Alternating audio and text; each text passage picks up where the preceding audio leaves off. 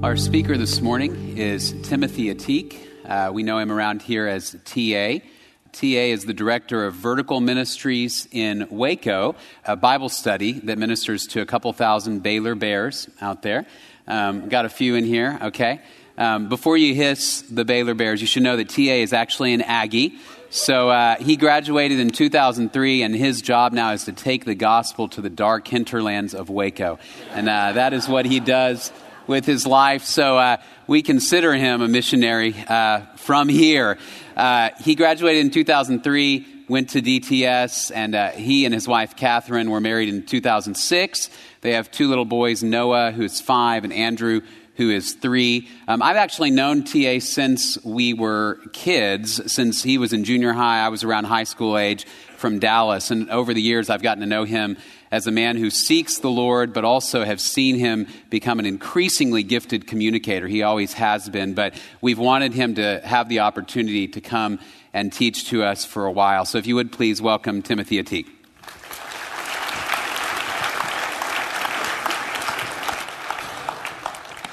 Well, uh, good morning. How are we doing today? It is uh, good to see you. Glad to hear that there's a few Baylor Bears in the crowd.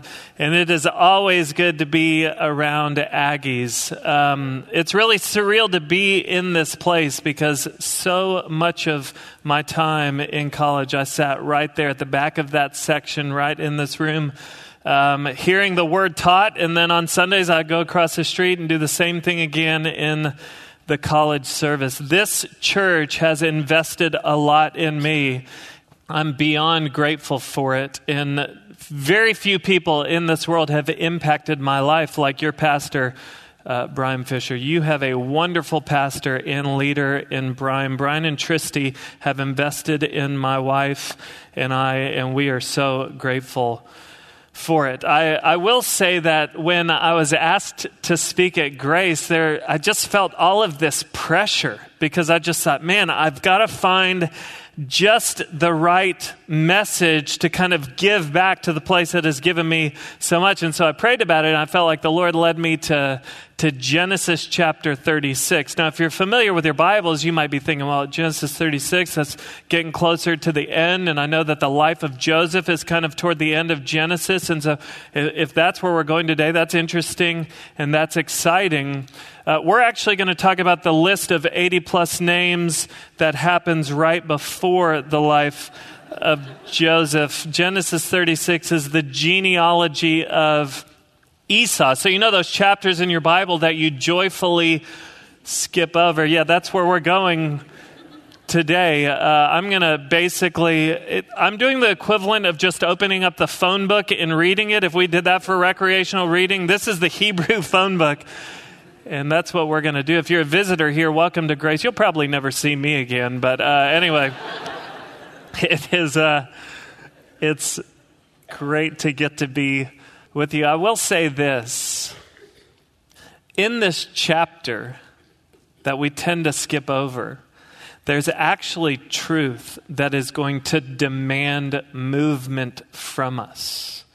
And I think that the best way that I can frame it is by reminding you of a guy named Waldo. I don't know if when you were a kid you ever spent time finding or asking the question, Where's Waldo? But um, I ask that question primarily in doctors' waiting rooms because that's where most of the Waldo books were. But. Um, the thing that I realized about Waldo when I was preparing for this talk is that Waldo was always in the midst of a crowd. Like he was always surrounded by people. And although he was just this uh, skinny, dorky guy wearing a ski cap in the middle of summer, um, he was always distinguishable. He was in the world, yet he looked different from it. And as I thought about that statement, I just thought that should be true of anyone here who calls themselves, uh, considers themselves a follower of Jesus Christ. We should be in the world, yet we should look different from it. Today, Genesis 36 is going to zero us in on three ways that our lives should look different in this world. It's by no means an exhaustive list, but it is a convicting one, but it is for our joy today. So if you have a Bible, would you turn with me to Genesis chapter 36? Genesis 36, and as you're turning there, I'll just, um, I'll just say if you're here this morning and you don't have a relationship with Jesus Christ, you don't consider yourself a Christian, here's my hope for you. My hope is that as I am calling the Christians in the room to a, a more authentic Christian life, my hope is that you would hear that life with Jesus Christ truly is worth it. All right, so here we go Genesis chapter 36. Uh, verse 1 is just going to remind us of what we are getting ourselves into today. It says this These are the generations of Esau, that is Edom. So Genesis 36 is just a great overview of the life and family tree of Esau. And if you don't remember who Esau is, um, I'll position it this way Genesis is primarily about four people uh, there's Abraham, there's Abraham's son Isaac, there's Isaac's son Jacob, and then there's Jacob's son Joseph. Okay? Esau was one of Isaac's sons, and he was the brother of Jacob. That's about as far as I can get you right now, but we'll fill in some more details along the way. Uh, the life of Esau gives us a great example of what life without God in this world can look like. So it is safe to conclude that for us who call ourselves followers of Christ, our lives should look different than Esau's life. Now, look back at verse 1, and I want to point out uh, a portion of the verse that we might tend to glance over simply because it's in parentheses, but it says this These are the generations of Esau, that is Edom. So, Edom is another name for Esau, and Edom literally means red. And this is very interesting because what this is doing is it is pointing us directly back to the greatest mistake that Esau ever made in his life. He made a decision that impacted the entire trajectory of his life. And if you don't know the story in Genesis 25, let me just uh, fill you in uh, Esau was the firstborn child in his family, and God had established a family structure where the firstborn son would receive a double portion of inheritance. Not only that, uh, Esau was in a really great position because he was the grandkid of Abraham, and so he was in line to receive the promises that God had made to Abraham in Genesis chapter 12. But one day, Esau comes home from hunting, which was his job, and he's starving. So he strikes up a really bad deal with his deceitful brother Jacob, and he trades his birthright for a bowl of red stew. So when the text refers to Edom, which means red, it is pointing us back to this decision that Esau made when he sold his birthright for a bowl of red stew. And in that moment, when he did that, Esau was being driven by desire.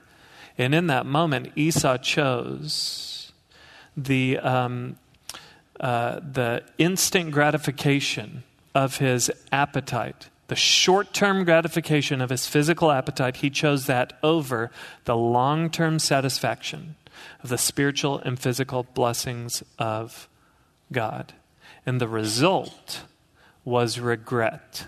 And we see that in Hebrews chapter 12, because the author of Hebrews says this he, he, in a sense, says, Don't be like Esau, who sold his birthright for a single meal, for you know that afterward, when he desired to inherit the blessing, he was rejected, for he found no chance to repent, though he sought it with tears. We see Esau experience vast amounts of regret. Now, here's what we have to realize we live in a world where short term gratification is ultimate. Short term gratification is ultimate. We live in a world that says if it feels good now, you should probably do it now. So if you don't have the bunny, uh, the, if you don't, not the bunny, but the money, if you don't have the money um, to buy uh, a nicer car, or nicer clothes, or a bigger house, then the world would say that that's the beauty of credit. And so we have people all over this nation living as $30,000 millionaires, where they live as if they have millions, but they actually only make $30,000. If you're single and your hormones are raging, this world would say there is no need to spend the time cultivating a dating relationship that will then um, culminate in marriage. No, you can have one night, strictly physical. It's called a one night stand. If you're married and you don't feel that your needs are being met in your marriage, and this world would say that's um, you, there are actually fantasy worlds that you can escape to on the internet. If it feels good now, you should probably do it. Now, if you've had a tough day or a tough week, tough month, tough year, tough decade, then this world would say if you're dealing with some emotional pain, then you have alcohol, prescription pills, and drugs to turn to. If it feels good now, you should probably do it now. This is a world where short term gratification is ultimate. Here is the only problem. While uh, the, the biggest problem is that often short term gratification is followed up by long term guilt, shame, and regret. That's why there's many broken and busted people in this world saying, um, I never uh, should have cut those corners at work. I never should have gone home night after night with a different man or a different woman. I never should have maxed out credit card after credit card after credit card. I never should have walked out on my family. I never should have cheated that person out of what was rightfully theirs. If it feels good now, you should probably do it now. That's what our world says as followers of Christ, our lives should look different because our lives should have far less amounts of guilt, shame, and regret in them. And I'll give you two reasons. I'll give you two reasons why our lives should have a lot less guilt, shame, and regret in them. The first reason is found in Romans chapter 8, verse 1. It says this There is therefore now no condemnation for those who are in Christ Jesus. Here's what you need to realize Jesus Christ has already dealt with all of our failures, past, present, and future, when he died on the cross and rose from the dead. He's already dealt with all of it, and through faith and faith alone in who Jesus is and what he has done, we are forgiven. But not only that, God actually gives us the strength to forgive ourselves. And so we get to go through life consumed by the fact that we have been forgiven instead of going through life consumed by the fact that we have failed. Our lives are no longer about our failure, it's about God's forgiveness. I'll put it a different way. Our failures are not anchors of guilt, shame, and regret that we need to tow around. No, in Christ, our failures are trophies of God's grace and our failures display just how loving, good, and excellent God is. Our life should have far less amounts of guilt, shame, and regret. The second reason we should have less guilt, shame, and regret is found in 2 Corinthians 5:17. It says this, "Therefore, if anyone is in Christ, he's a new creation. The old is passed away; behold, the new has come."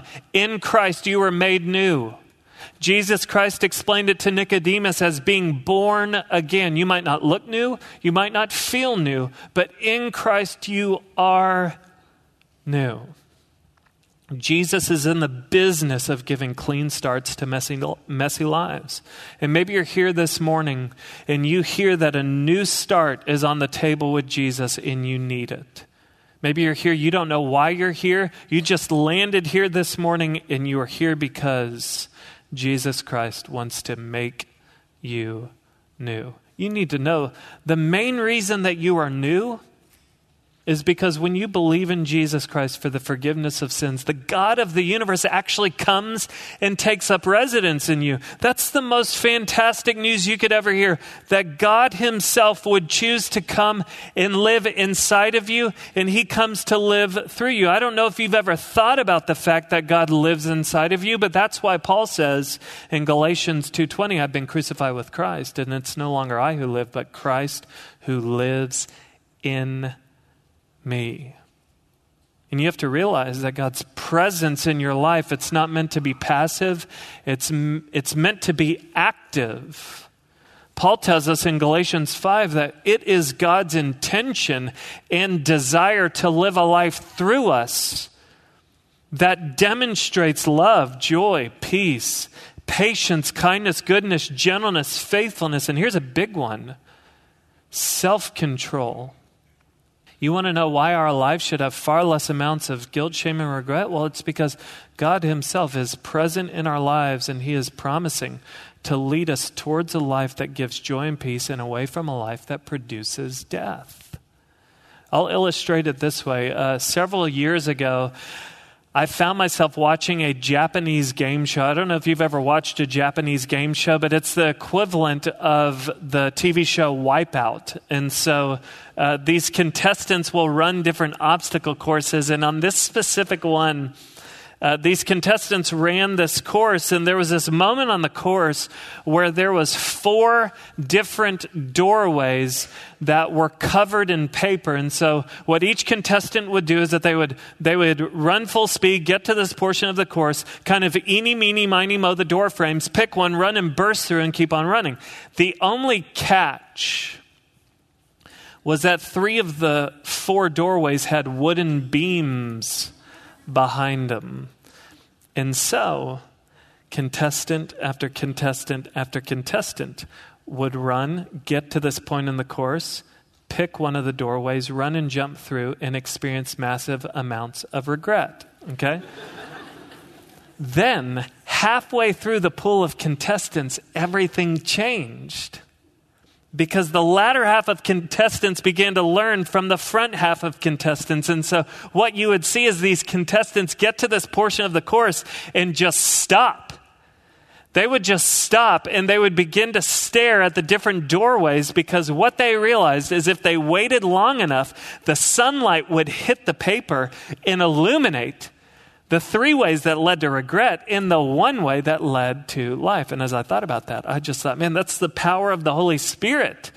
Because we have the light of the world actually living inside of us when we know Jesus. And if we will submit our ways to His way, then He will illuminate all of the paths in life that will lead to guilt, shame, and regret. And He will illuminate the one way that will actually produce joy and peace in life. We have something that the rest of the world doesn't have. Therefore, our lives should look different. They should. Let's continue in the text, verses 2 and 3. I would imagine that many of you will claim these verses as your life verses after today. That was definitely a joke. But anyway, Esau took his wives from the Canaanites. Adah, the daughter of Elon the Hittite, Aholibama, no relation to our president, the daughter of Anah, the daughter of Zibeon the Hivite, and Basemath, Ishmael's daughter, the sister of Nebaioth. Can I get an amen for that? These, uh, these two verses, they're just names, but they tell us something extremely important about the decisions that Esau made in marriage shows us two things. The first thing it shows us is that Esau rebelled against God's general design for marriage. God's general design, found in Genesis chapter 2, is that one man and one woman would become one emotionally, spiritually, and physically. Esau took multiple wives. He rebelled against God's general design for marriage. The second thing it shows us is that he rebelled against God's specific command in marriage because God had commanded his people not to marry Canaanites because Canaanites did not know, honor, or respect God.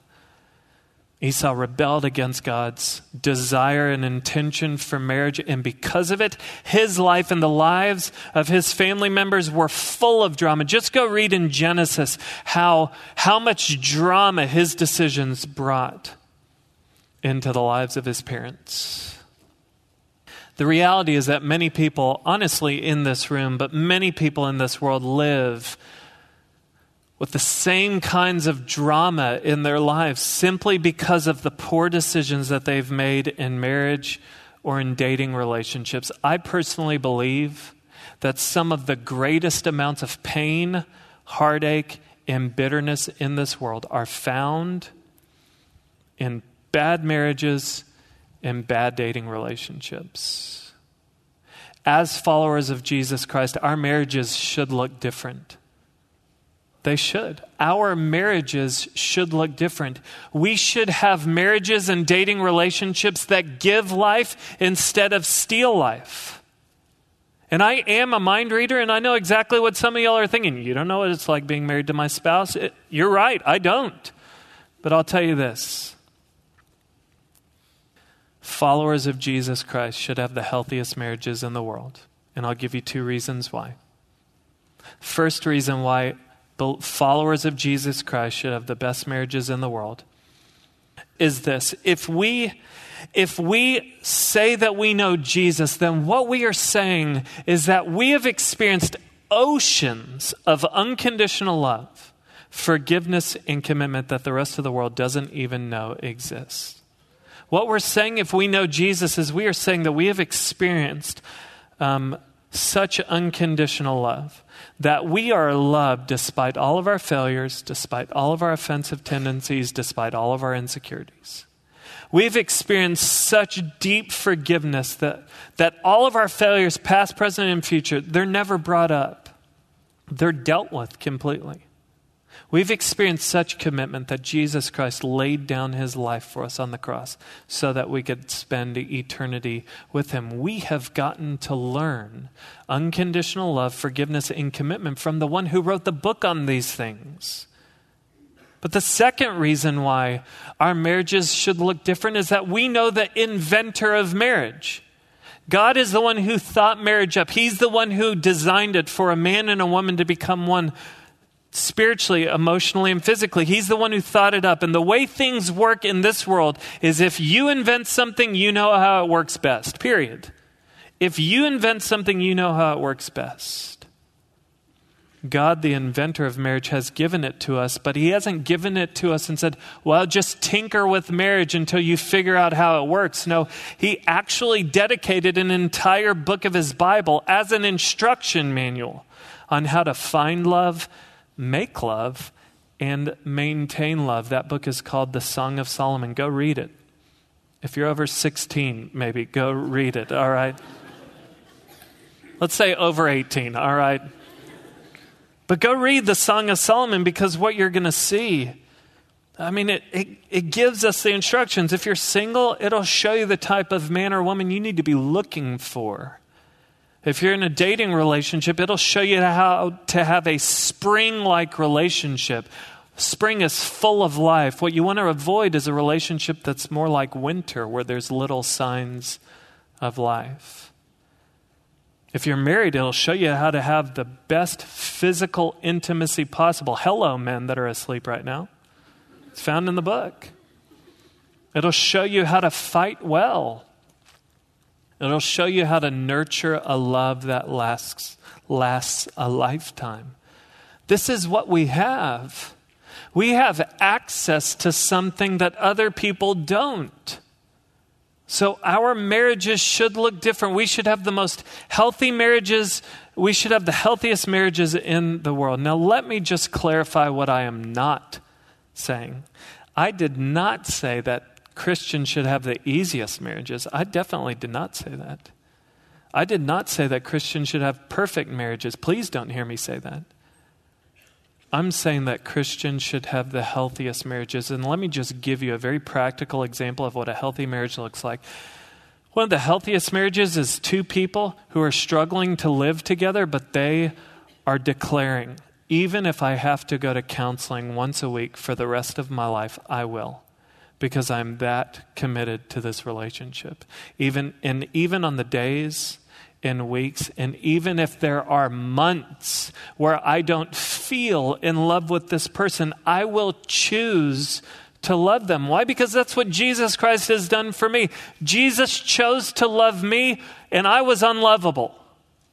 That's what I've experienced from Jesus, so the only right thing to do is express that type of love. Our marriages should look different. Let's continue in the text, verse 4. And Adah bore to Esau Eliphaz, Basemath bore Reuel, and Aholibamah bore Jeush, Jalam, and Korah. All great names for you who are pregnant right now. These are the sons of Esau who were born to him in the land of Canaan. Then Esau took his wives, his sons, his daughters, and all the members of his household, his livestock, all his beasts, and all his property that he had acquired in the land of Canaan. He went into a land away from his brother Jacob, for their possessions were too great for them to dwell together. The land of their sojournings could not support them because of their livestock. So Esau settled in the hill country of Seir. In parentheses, Esau is Edom. So here's what we see with Esau Esau has children, he gets rich, and he relocates to Seir. And then we're not going to read any of the rest of the chapter because it literally is just a bunch of names but his family tree explodes. And if you were to go and read the rest of the chapter, here's what you would see. In verses 10 through 13, you would see that Esau had five sons and 12 grandsons. Okay, in verses 15 through 19, you would see that many of his grandsons became political leaders. Verses 20 through 30, you would see that his descendants were dominant. They took over entire districts. And then in verses 31 through 39, you would see that some of Esau's descendants even became kings.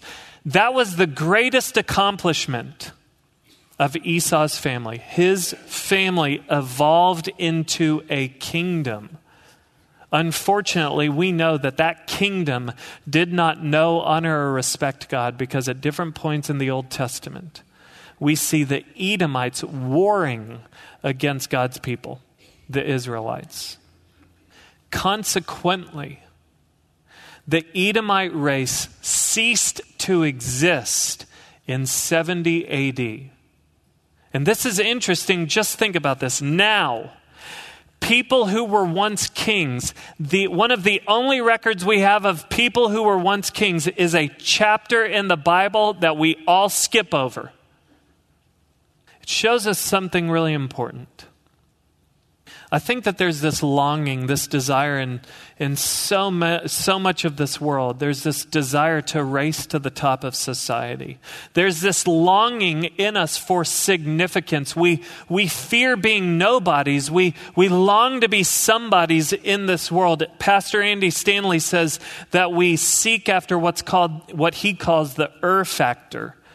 We, know that, we need to know that we are smarter, better, wealthier, funnier, prettier, skinnier, successful-er than the people around us.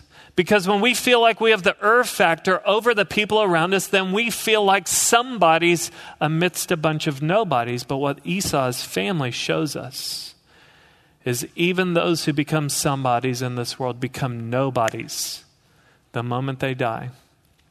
That's the way the ocean tide of this world works. You spend your life building your castle. And then the moment you die, the ocean tide of this world comes and washes it all away, and no, no one even remembers that you were here. Someone else moves onto the same plot of land and begins to build their castle as followers of Jesus Christ, our lives should look different because our ambitions are different. We don't spend our lives seeking the er factor. We spend our lives promoting the one who has the est factor because Jesus is strongest, kindest, lovingest. That's what our lives are about now.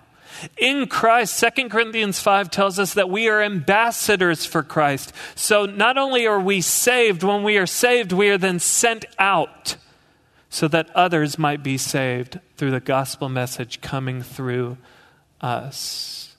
Our lives should look different because it's no longer about being famous, it's about being faithful. You see that? It's no longer about making our names great, it's about making Jesus' name great. Jesus is the name that is above every name, and at his name every knee will bow and tongue confess. Our lives must be different. As faithful followers of Jesus Christ. See, the life of Esau makes one thing very clear if we consider ourselves followers of Jesus Christ, we should be in the world, yet we should look different from it. Why? Because we are different. We are different. We are people who have been forgiven. We are people who have been indwelt by God Himself. We are people who have learned love, forgiveness, commitment from the one who wrote the book on these things. Not only that, we are people who possess the instruction manual for marriage, and we are ambassadors for Christ. We are different. And please don't miss this. We are different to make a difference. Not many people are still asking the question, Where's Waldo? Not many people spend much time asking the question, Where's Waldo? But there are people in this world asking the question all the time, Where is peace found? Like, where is real hope found? Where is healing found in this world? Where's true love found in this world? The hope is that people would find the answer Jesus Christ in us. But Make no mistake, a Christian towing around massive amounts of guilt, shame, and regret, a Christian who refuses to submit different areas of their lives to God's leadership, a Christian who is constantly giving himself over to short term gratification, a Christian who refuses to love, forgive, or commit in marriage, a Christian who spends his or her life seeking the earth factor is like Waldo without stripes. You are in the world, but you look no different from it. Now, let's just be honest. Every single one of us is missing stripes in one way or another, right?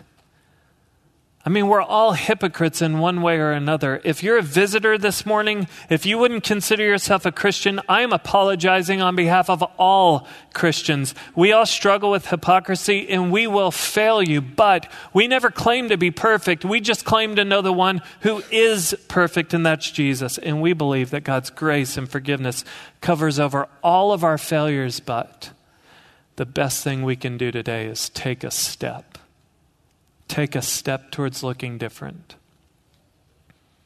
If you towed in some guilt, shame, and regret this morning, leave it here. Maybe you've experienced God's forgiveness for your failures, but you've never forgiven yourself.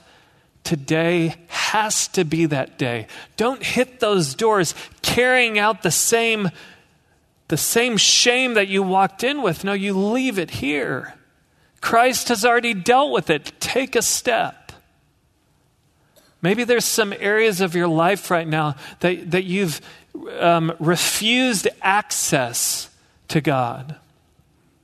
There's some areas that you refuse to submit to his leadership. Maybe this morning you just need to take a step and say, Jesus, come in, because I believe that you're committed to leading me to life, not stealing life from me. So I give you access to these areas of my life. I mean, let's just get real. There is plenty of more space for more love, more forgiveness, and more commitment in every single marriage in this room. So let's take, take a step. If you've been wearing yourself, uh, wearing yourself out, trying to gain the earth factor, okay, take a step. Maybe it's time to just rest and say, Jesus, I'm going to work hard, but I'm going to be working for you in your name now. Just take a step. If you're here this morning and you don't have a relationship with Jesus Christ, what I hope you hear is this this is what's on the table for you. What's on the table for you is complete forgiveness for all of your failures, complete release from all guilt and shame. What's on the table for you is you can you, you have access now to a God who actually comes and lives inside of you. He wants to live through you. That's why Christianity isn't signing up for a bunch of rule following. No, it's God coming and not expecting you to just observe his rules. He wants to come and live those rules through you. Rules that lead to life. That's what's on the table for you right now. God wants to save you and then He wants to send you out. He wants to give you a much nobler purpose than anything you could ever think of. Maybe for you this morning, a relationship with God is going to start with simple faith, with you coming to a moment where you realize who Jesus is and what he has done, that he is God in the flesh, and he came, he died, he rose from the dead so that you could experience complete forgiveness for all of your sins. If that's you this morning, take a step. I'll close with this question What step are you going to take today so that your life can begin to look different? Let's pray together.